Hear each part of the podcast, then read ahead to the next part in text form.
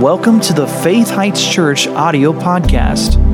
We pray that this message will bless you and feed your faith as you listen in today.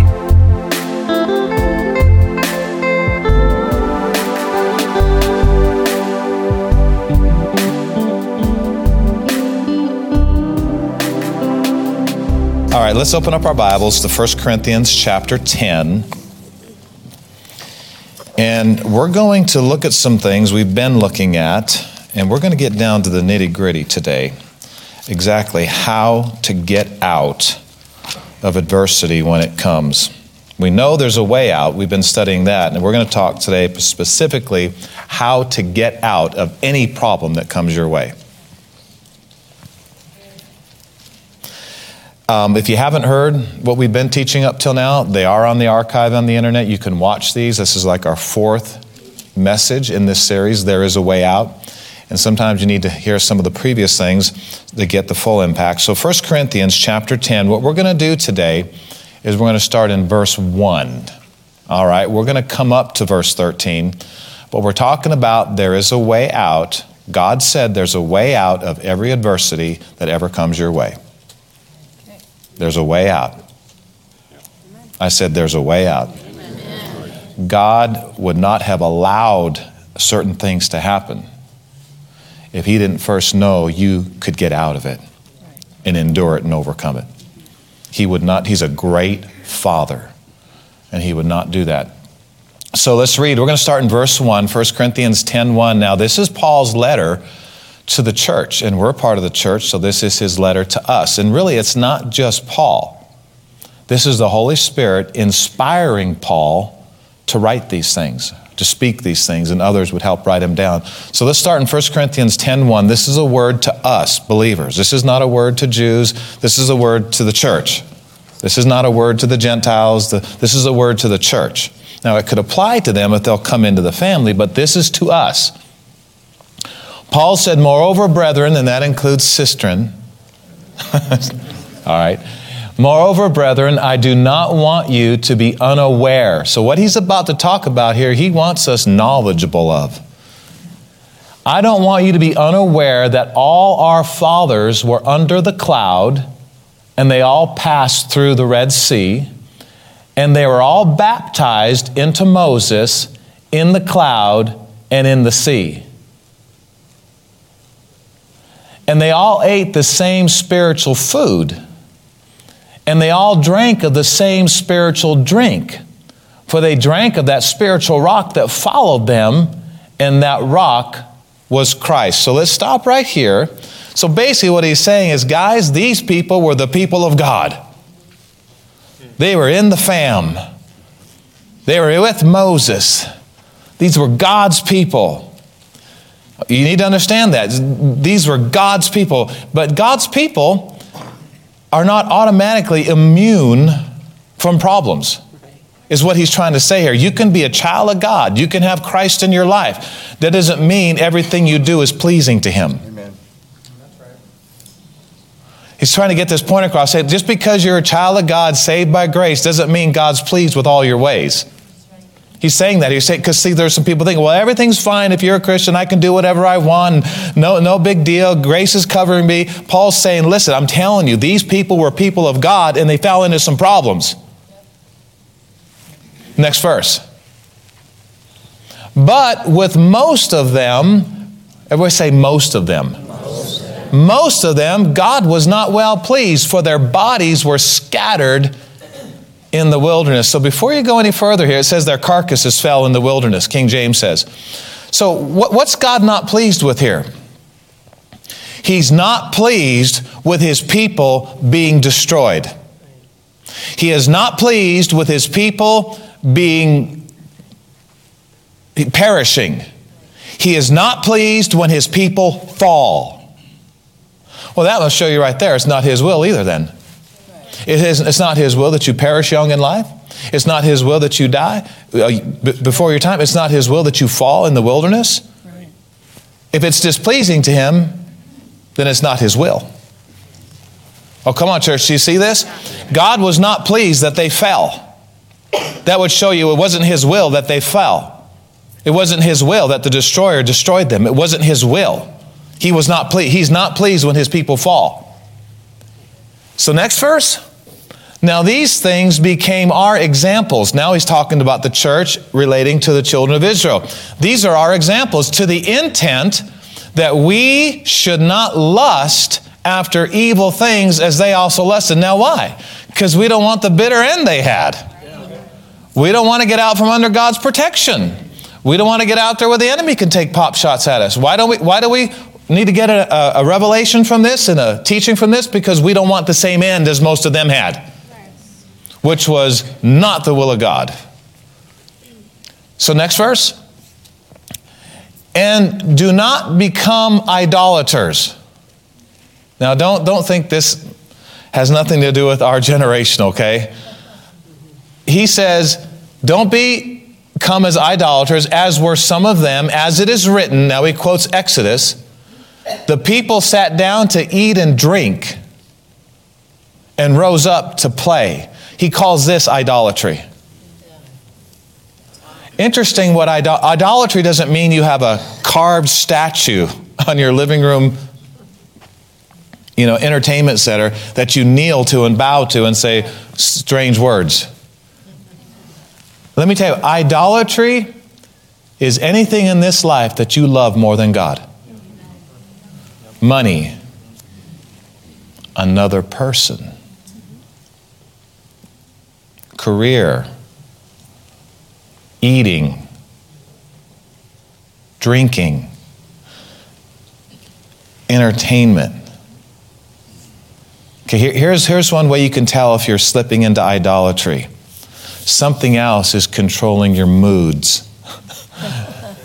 you're happy when you got it, you're upset when you don't.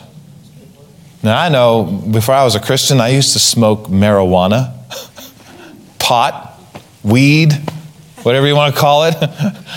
pot is the craziest, stupidest word. But anyway, um, there, there was a time in my life before Pastor was saved where if I had the pot, I was happy.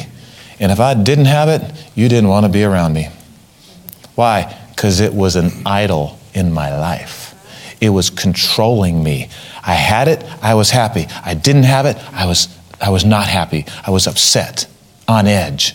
What's that? That's called an idol in your life. How many of you think we should just let God be God of our life? And then if we have or don't have all this stuff, we'll still be happy because we got Him? But this is interesting. He calls eating and drinking an idol. He calls rising up to play our, our worldly entertainment an idol. How many of that can all be an idol to you?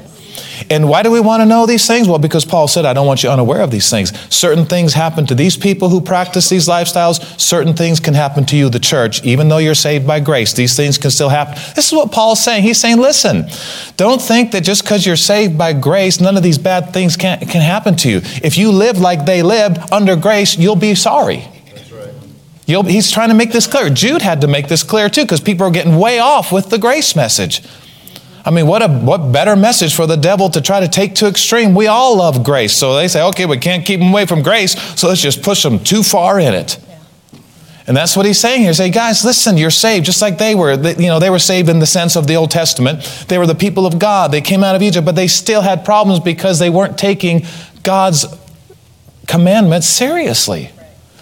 So, how many think we ought to just get all idols out of our life? And watch out about making another flesh and blood person number one, because if you do that, it'll hurt you. Amen. It'll hurt you because then when the first of your life lets you down, you are destroyed. That's why you want to put God first because He will never let you down. Amen. Watch out about putting another person number one. If, if, if, if another person is number one, Jesus isn't. Right. It's that simple. Jesus isn't. Best thing you can do for the person that you love in this earth realm is to put God first so you're always hooked up with the power they'll need instead of just you, you of yourself trying to help them and meet their needs. Next verse. Anybody liking this? okay, it gets better. Neither let us commit sexual immorality King James says, don't commit fornication as some of them did. Now, why does God want us to stay away from fornication? Because there's a bitter end if it's not turned from. There's problems if you don't if you don't stop it. It's like in one day, 23,000 were destroyed because of their sexual immorality. And why is Paul saying? What's he saying? Look at this, guys. These are examples. Is he saying this can happen to a Christian saved by grace? And here's the thing, a lot of times you don't, you, don't see the, you don't see the bitter end while you're involved in the sin. All you see is the temporary pleasure. But there is a bitter end. And Paul's saying, you guys got to get this. You can't just do anything you want because you're a born again Christian. You got to follow the Lord if you want your life to be grand. So sexual immorality. I mean, this is Paul saying, "This is church. You need to listen to this. Church, you need to hear this." Well, we're Christians. Everything's okay. Everything's not going to be okay if we don't get some of these things down. Now, you know, people go to heaven if they die as a Christian in their sin and in their immaturity. But how about live in victory as long as we can until we get there? Amen. Next verse. Neither let us tempt Christ, as some of them also tempted and were destroyed of serpents. Basically, if you go back to Exodus 17, you'll see that their tempting Christ was saying, Hey, Moses, where's God? Where's, where's the water? Where's the food? They chided, it said they chided against Moses. God took it personal because that was his leader to them to help them. And it said they tempted Christ, and it said they were destroyed by the destroyer. Next verse. Okay, so we've got the idol worshippers. we got the fornicators, we got those tempting Christ, and there's one more. What's another not good thing to be involved with? Complaining. If you think about it, complaining is actually a declaration that God's not as good as He said He is, and He's really not got that much power, and He really doesn't love me, and I'm probably not going to get out of this when He already said you would. Complaining is like a cut to the love of God. I mean, think about it. what is complaining? Well, right here it says it opens up the door to destruction in your life. So if you don't like destruction, you need to not like complaining. And these things aren't immediate. A lot of it's, it's like the enemy knows if he came in immediately with some of the some of the adverse reactions to these things, you know, you just stand stand away and get. He tries to subtly bring these things and to make them a part of people's lives and their lifestyles. And so we don't want to complain. Now, if you do complain, praise God, you can say, Lord, forgive me. I would think it'd be a good idea to say, Lord, forgive me for talking like you're not real and that you're not a good father. That'd be a good idea. Keep going. Now, all these things happen to them as a good Bible story that you'll never, you don't have to deal with it yourself. It's just a nice historical. No, all these happen, things happen unto them as examples. And they were written for our admonition, upon whom the ends of the world are come. So, why were these things written? To admonish us, to help us to avoid some of the things they experienced. Here's a real interesting thing about Israel in the wilderness most of them didn't get out of the wilderness. Right. Most of them didn't get out. See, we're talking about there is a way out. And then he starts talking about that, like in the next couple verses. He's saying they didn't get out. But God says, I want you to get out. Even if you're involved in some of these things, you can still get out. But you're going to have to like the R word. Repent! So there's two words in 2 Peter chapter 3 verse 9. One of them is repent and one of them is perish. Which one do you want? Repent. Because you have to pick one or the other. If you repent, you won't perish. People that perish don't repent. repentance is a lovely word. All these things happen unto them as examples. Next verse. Therefore, let him who thinks he stands take heed lest he fall. What's he saying there? Well, just when you think you got it all together and don't really need to go to church as much, don't need the Lord that much, I'm strong, the wind's blowing fine, it's 70 degrees, got my paycheck, everything's going fine. Watch out, because you still live in a fallen world There are still evil spirits that would like to attack you and bring you down. So don't think you don't need the Lord just because everything's going great. Don't think you don't need the Lord just because everything's going great and you haven't been sick in two years. There is no substitute for staying close to God. And there's no safer place than staying close. So, all these verses bring us up to our golden text. Next verse. This is what we've been studying for the last four weeks. No temptation has overtaken you except such as is common to man. But God is faithful, who will not allow you to be tempted beyond what you're able, and will with the temptation, not the causing of it, just the allowing of it. Things that we do in our lives open the door to stuff, and God filters it, but sometimes it, it just it happens, and it says, He will not allow you to be tempted above that you're able, but will also with the temptation make the way out. Yeah. Everybody say, There is a way out. A way out. Of every, every. temptation. I looked up the word temptation, and most of you know this, but I want it to be strong in your heart. It means adversity. I mean, if you really think about adversities and diseases and sicknesses and all these things that try to come against us, they're actually temptations to not believe something the Bible says. Mm-hmm. All these temptations are to get us to not believe something God said.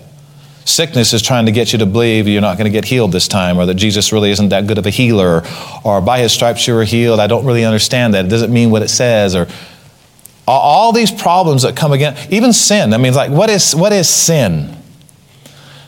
When a person chooses to sin, but they know that God said you shouldn't do that, or maybe it's doing something good that you choose not to do.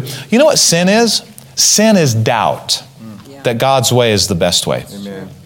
So even with sin or sickness or disease, it's, it's all trying to get us to doubt something the Lord said to us. And there's a way out of every one of these temptations. Well, if, if the devil's trying to get us to doubt, it's because he doesn't want us to get out. That's right. So, what if we refuse to doubt, but choose to have faith or choose to believe? You'll get out. You'll get out. So, let's just do a little summary here. So, what we just read God is not pleased that his people fall or are destroyed or perish. He loves us, but he's not pleased when his kids are on destructive paths because he loves us so much. If God's not pleased with his people being destroyed, then it's not his will that destruction happens. This is such an important thing. If it was not pleasing to God back then that his people were destroyed, it's not pleasing to God now that his people are destroyed. And if it doesn't please him, then he don't want it. But there's a lot of things happening on this earth that are displeasing to the Lord that he doesn't want, which shows us right there God is not in control of everything that happens on this planet. God is not in control of everything that happens on this planet. I know a lot of people are saying it, a lot of preachers are preaching it, but friend, God is not in control of everything and everyone on this planet.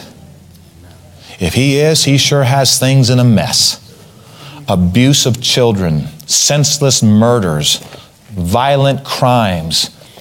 If these are somehow God is in control, we got problems. we got problems on our hands. If God and the devil are somehow working together, it's over. We might as well get under the bed and hide. God and the devil are not working together, and God is not in control of everything that happens on this planet. As a matter of fact, um, I, well, we'll get to that in just a minute. Um, I want you to. Um,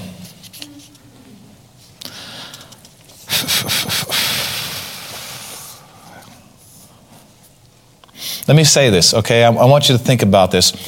We know, and we're going to find it from the scriptures, you'll see it with your eyes. We know that the devil is trying to get us to constantly doubt the Bible.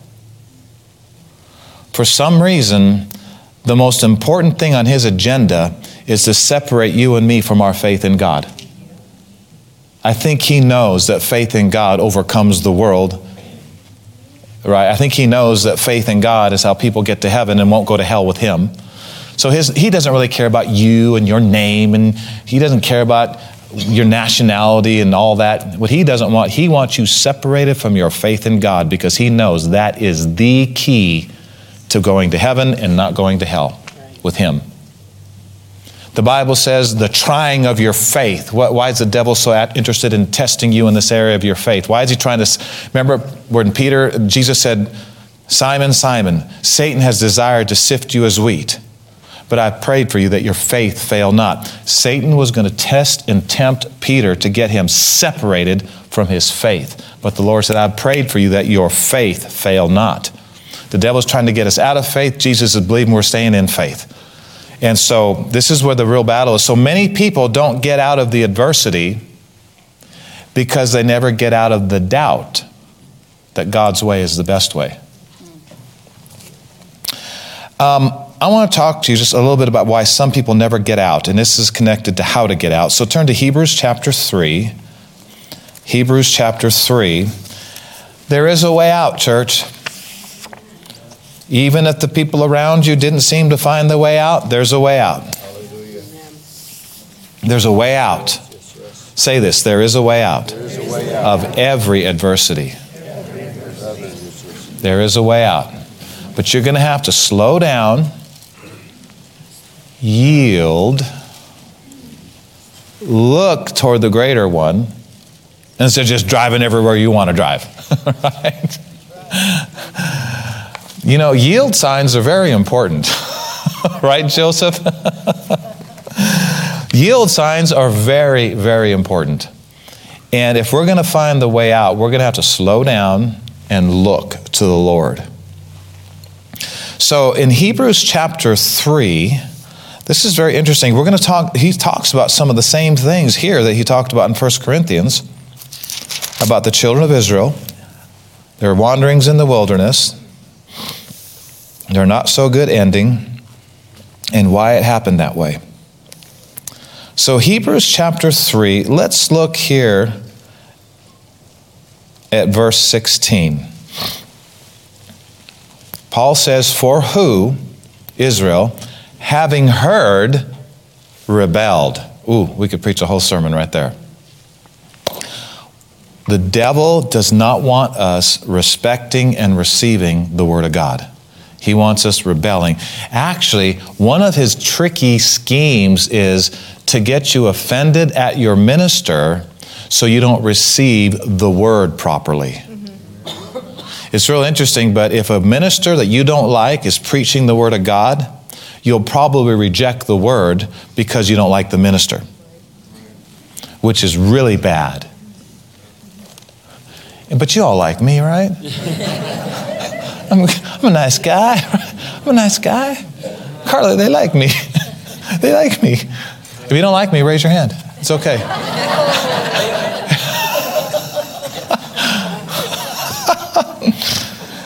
Here's the thing you have to watch out you cannot receive from a minister that you're offended at. So the enemy is trying to get you offended at God appointed leaders in your life so you don't receive the life saving instruction that you're going to need three months from now when you're attacked. That's good. That's good. So you always have to guard yourself. If you start feeling ickiness on the inside of you, you know, towards somebody, pray. Amen. Don't let it take root. Get that thing out. If you have to talk to somebody, talk to somebody. But man, get the, get it right because you don't want you don't want that to happen. The enemy's constantly trying to separate us from our divine connections because he knows he knows nourishment comes from the head to other parts of the body through joints and bands. It has to get through others to get to you. And if you, those others are not where they should be in your life, you're not getting things from the head. So um, let's read here some more. So, did you see that there? It said that they heard the word, but they rebelled. Indeed, was it not all who came out of Egypt led by Moses? Now, with whom was he angry for 40 years? Was it not with those who sinned, whose corpses fell in the wilderness? And to whom did he swear that they would not enter into his rest? Now, stop right there. He's talking about getting out of one thing, getting into another thing. Right? They're, they're, they, they never got out. They were supposed to have gotten out, but they never got out. Can you be ordained to get out of something by God and still not get out of it? That's what he's saying here. Yeah, they were all called to go into the promised land, take the promised land, possess the land, eat their grapes, live in their houses, right? Go into the promised land, and they didn't get out. They didn't get out. And so he's talking about them not entering into the promised land. It says, To whom did he swear that they would not enter he re- into his rest, but to those who did not obey? Now, think about this. They didn't obey and they didn't enter in. The next verse tells us what their disobedience was. What they they could not enter in because of unbelief. So what's the commandment? Believe. If you want to enter in, believe. Believe what? Everything from table of contents to maps. believe the Bible. Believe because this is how they didn't enter in. It wasn't that God God had already given it to them. They failed to enter in. That's different than God saying, I don't want you to have this anymore because you didn't do what I said. No, He's saying, listen, this is how you get into the promised land by believing, by obeying. Anybody interested in leaving adversity when it hits? They need to be very interested in faith.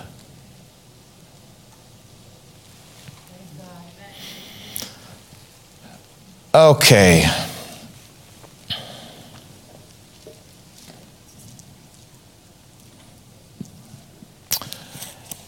Here, here's the uh, first step to a bitter end.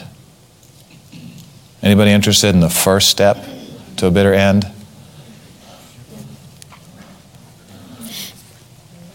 Rebelling against what you hear from sermons, people you're called to listen to. They, it all started with they didn't want to hear it. Mm-mm. Don't want to hear it. And that led them to a bitter end because it kept them in unbelief, it kept them in doubt, and they did not fare out well. So look at verse 17. I want you to look at verse 17. It talked about this in 1 Corinthians 10. It says, where are we at here? Now, with whom was he angry? And Corinthians said, this, please. 40 years was it not with those who had sinned? Now, I wanted to just say a couple more things about that because it's not his will that people perish. He's not pleased when people perish. He's actually angry when destruction overrides his people because he loves his people. You'd be angry too if something was overriding your children. You'd be angry too, and you'd be displeased too if they were doing something, letting unnecessary pain into their life. You'd be like, guys, come on, man, I told you. And you say it because you love them. If we're going to fix a problem, we have to bring that problem into the light.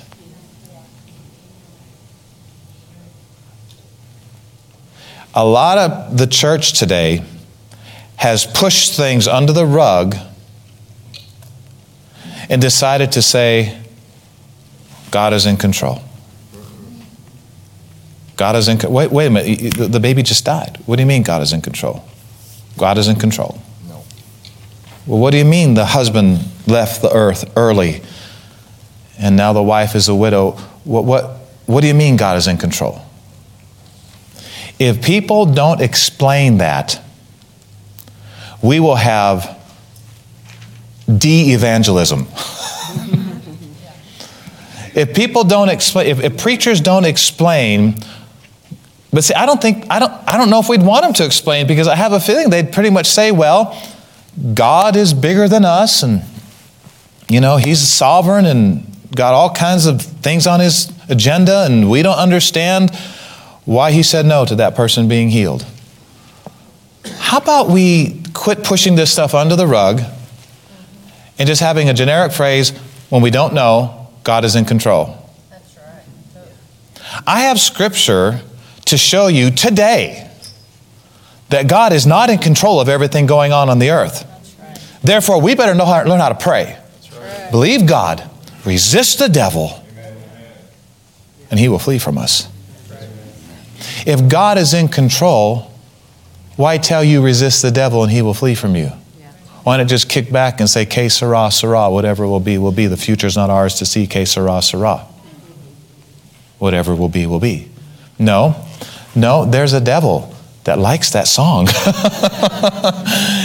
you know, he, he likes that song, he likes this other song. I did it my way.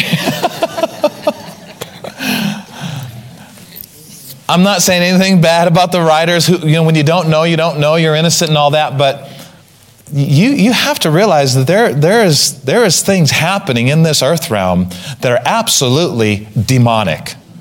It has nothing to do with God is in control. It has to do with the devil is in control of a lot that's going on in this planet. And if we want to see results, we're going to have to mess up his control with the authority of the believer. Which personally, in my, my, my belief as a pastor for 30 some years, 35 years, my belief is one of the most important subjects that the entire church needs to hear today is that you have power against evil forces, demons, and disease. And you better use that power because God gave it to you for you to use it.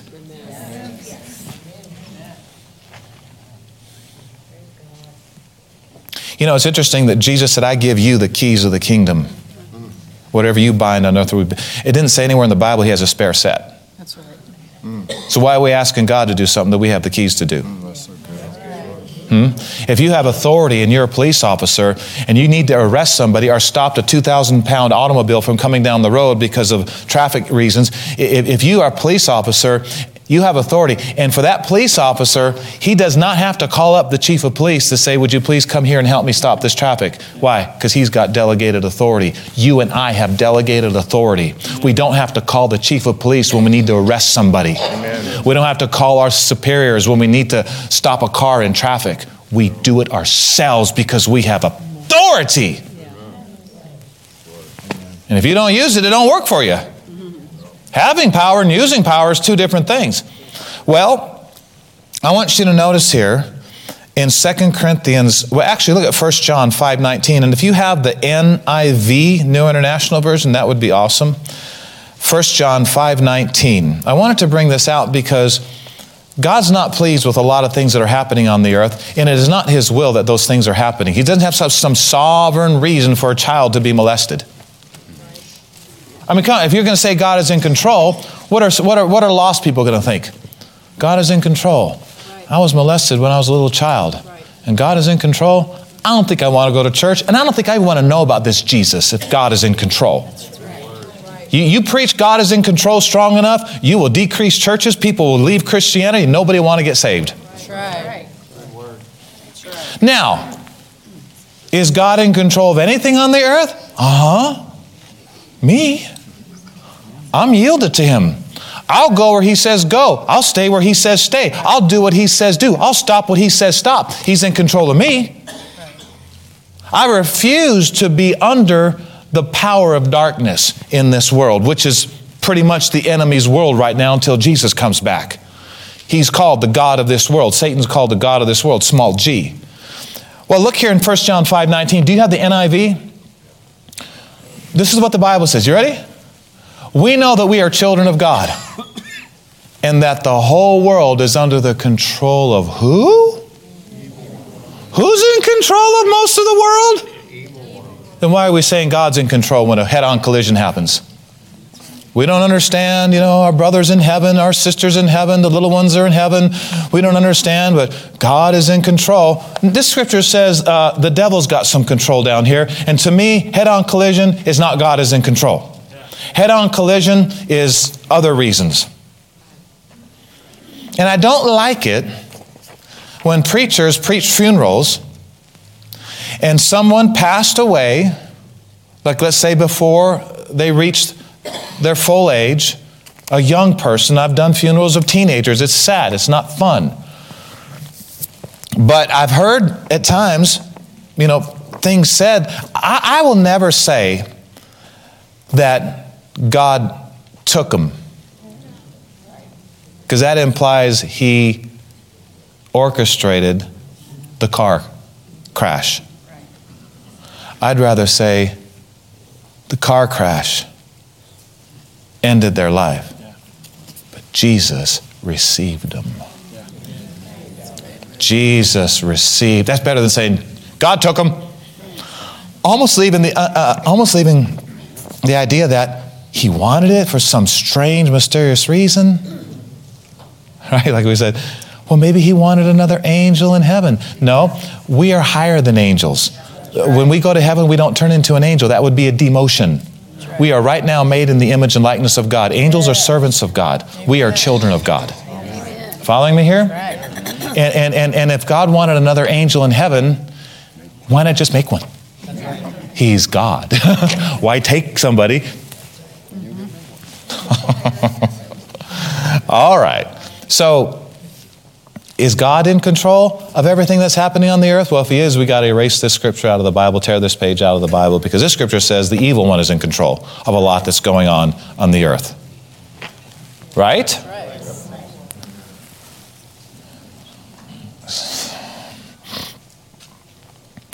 Go back to Hebrews 3.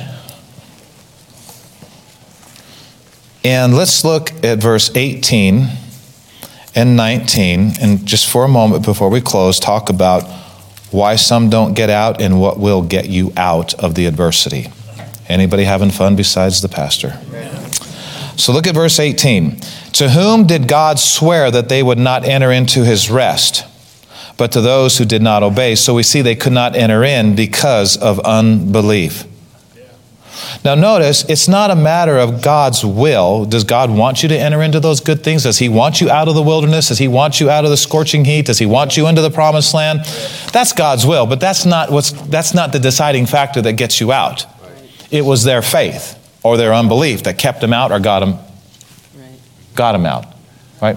Either kept them in or got them out. It was their faith. Well, was this? Whatever God's will is. No, it's, it's, it, this is saying it's the people's got a responsibility. Unbelief is a bad thing.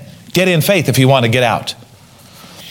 So, in um, what will get us out? Can somebody tell me? I've already given you the answer. What will get us out of the adversity? What should you be looking for when a problem comes your way?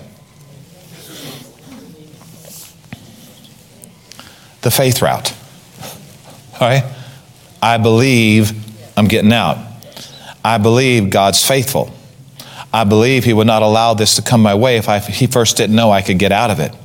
I believe. If it's sickness, I believe by His stripes I was healed. If it's sin, I believe God's way is the best way. If it's financial bondage, I believe He supplies all my needs. You have to pretty quick get your eyes on faith because that's the way out. Notice verse, um, actually, look here in chapter 4, verse 1 chapter 4, verse 1, he said, Therefore, since a promise remains of entering into his rest, let us fear. There's an interesting sermon. Let us fear. We talk a lot about fear not because we're not supposed to be afraid, but there is something we need to have great, high, reverential respect for, and that is the Lord and His Word. He's saying you need to take these things a lot more serious if you want to get out. Yeah. Isn't that interesting answer? Let us fear. What is he saying there? He's saying you, you better make sure this is not just a surface thing to you. Mm-hmm. These scriptures are holy and powerful and right. To hear them means life and getting out of bondage. To not hear them and respect them properly is to stay in bondage and maybe not make it to the end. Let us fear. Therefore, since a promise remains of, okay, everybody say entering into. Entering. So is, is it a matter of God give me? Or is it a matter of us entering into? Come on, is, is, is, is, our, is our healing a matter of God heal me? Or is it us entering into healing? Come, we're waiting for everything to come to us. You know, it's like it's like a 21 year old on the couch. Say, "Hey, mom, bring me some, bring me, bring me something from the fridge. Will you bring me some chips and popcorn, mom?" She goes, "You're born with legs. Get your own popcorn." What, what, what, if you, what if you had a teenager, you know, 19 year old teenager at home, always just asking you to do everything for him? Get me something out of the fridge, mom. Hey, can you go get me my shirt, mom? Hey, mom, you take me the. Wait, what'd you, what'd you say to them? You want something? Go enter the fridge yourself and get it. Come Come on, this scripture here is talking about entering into the blessings that God already says belongs to you. That's right. So, what should we do? How about stop waiting for God to bring it to us? Why don't we step into it? Yes. Why don't we enter into it? Yes. Enter into it. How? By faith. You get there with praise, and then eventually you see what you've been believing for. You gotta, you gotta start entering into these things by faith. Their problem was they didn't enter in, not that God didn't give. So it says, therefore, since a promise remains of entering into his rest, let us fear lest any of you seem to have come short of it. For indeed, the gospel was preached to us as well as to them, but the word preached that they heard did not profit them, not being mixed with faith in them that heard it. Do you ever wonder why? A person in a church service like this gets healed from hearing the word, and another person gets nothing but offended and leaves with zero? Well, maybe it's more than the preacher being ready for church. Maybe we all need to be ready for church. So when the word is preached, we're mixing faith with it, and then it can profit us. I just know my, my preacher's not anointed anymore. You sure you're not just mixing faith with what you heard anymore? Because it said here, the word preached didn't profit them, not being mixed with faith in them that heard it. Instead of just saying, How'd the preacher do? How'd the hearer do? Come on, if somebody's preaching the word and you're getting zero from it, it may not be the preacher that's off. You might need to be mixing some faith with this and take some responsibility and say, I believe what I'm hearing. That's why I like to hear amens at times, not because I, I'm an insecure preacher. I like to hear amens because it's like people saying, I believe that. I'm mixing faith with that. I'm mixing, amen, amen, amen, amen, amen. amen?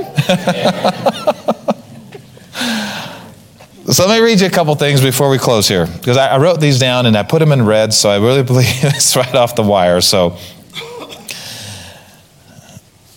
is the preacher not anointed, or are you not mixing faith with the word? Because this verse says the word preached did not profit them, not being mixed with faith in them that heard it.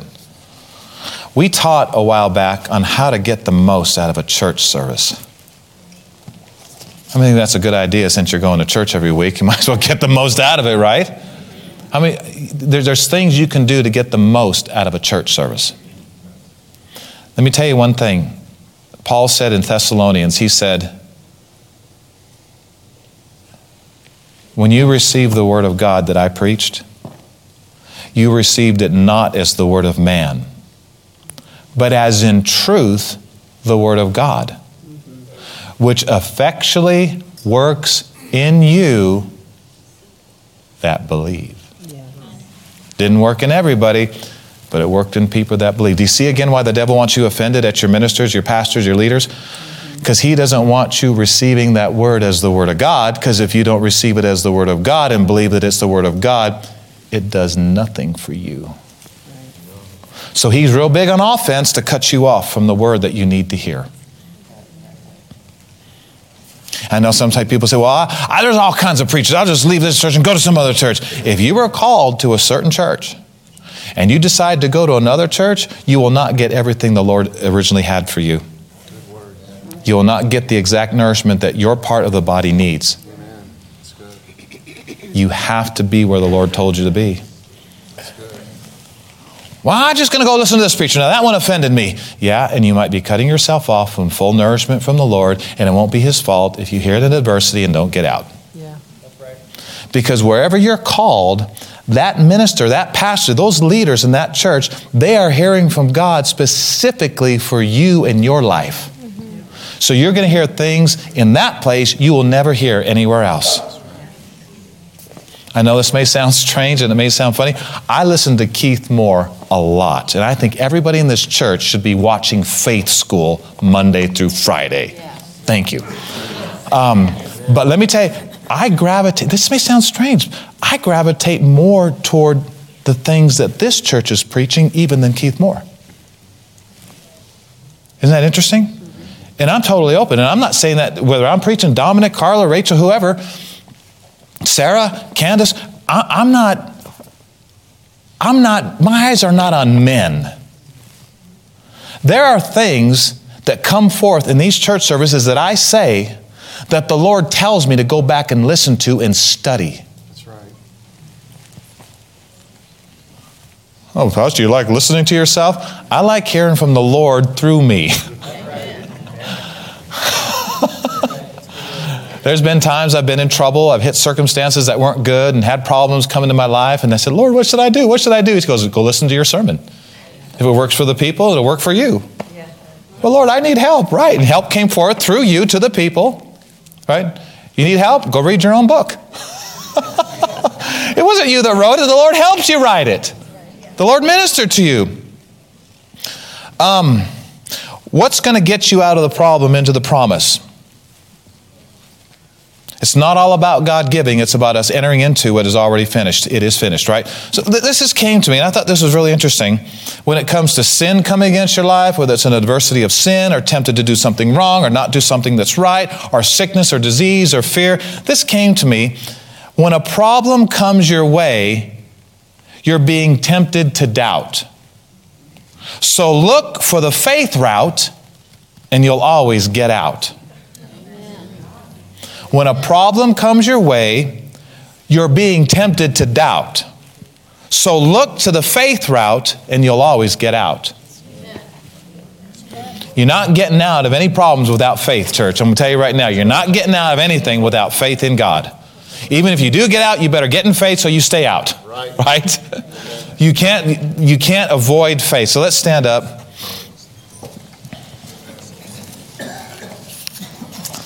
Thank you, Lord. F- Everybody say this faith, is the way out. The devil has no defense for the shield of faith. Now, Heavenly Father, thank you for your presence in our church service. Thank you for your help. Thank you for the Holy Spirit.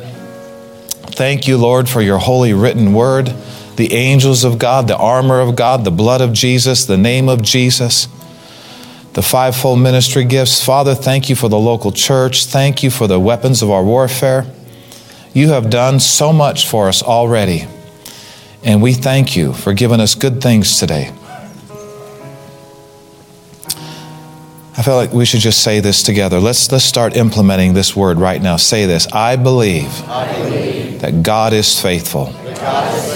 He would never allow, an adversity to come my way, that He didn't first know, I could escape out of and endure it totally. There is a way out. And I look to God. And I look to his faith. I look to his word. And I'm coming out of every adversity. So, church, this is something the Lord spoke to me recently. He said, When an adversity comes your way, don't start freaking, start seeking. Don't start freaking. Because, see, a lot, do you know what panic? Anybody ever experienced panic? Like something just, whoa, out of the blue. Like, what? we were watching a, a, a, clean movie a while back, and this guy was having a panic attack, and the lady counselor, so to speak, was saying, saying, Joe, Joe, you're having a panic attack. And he's like going,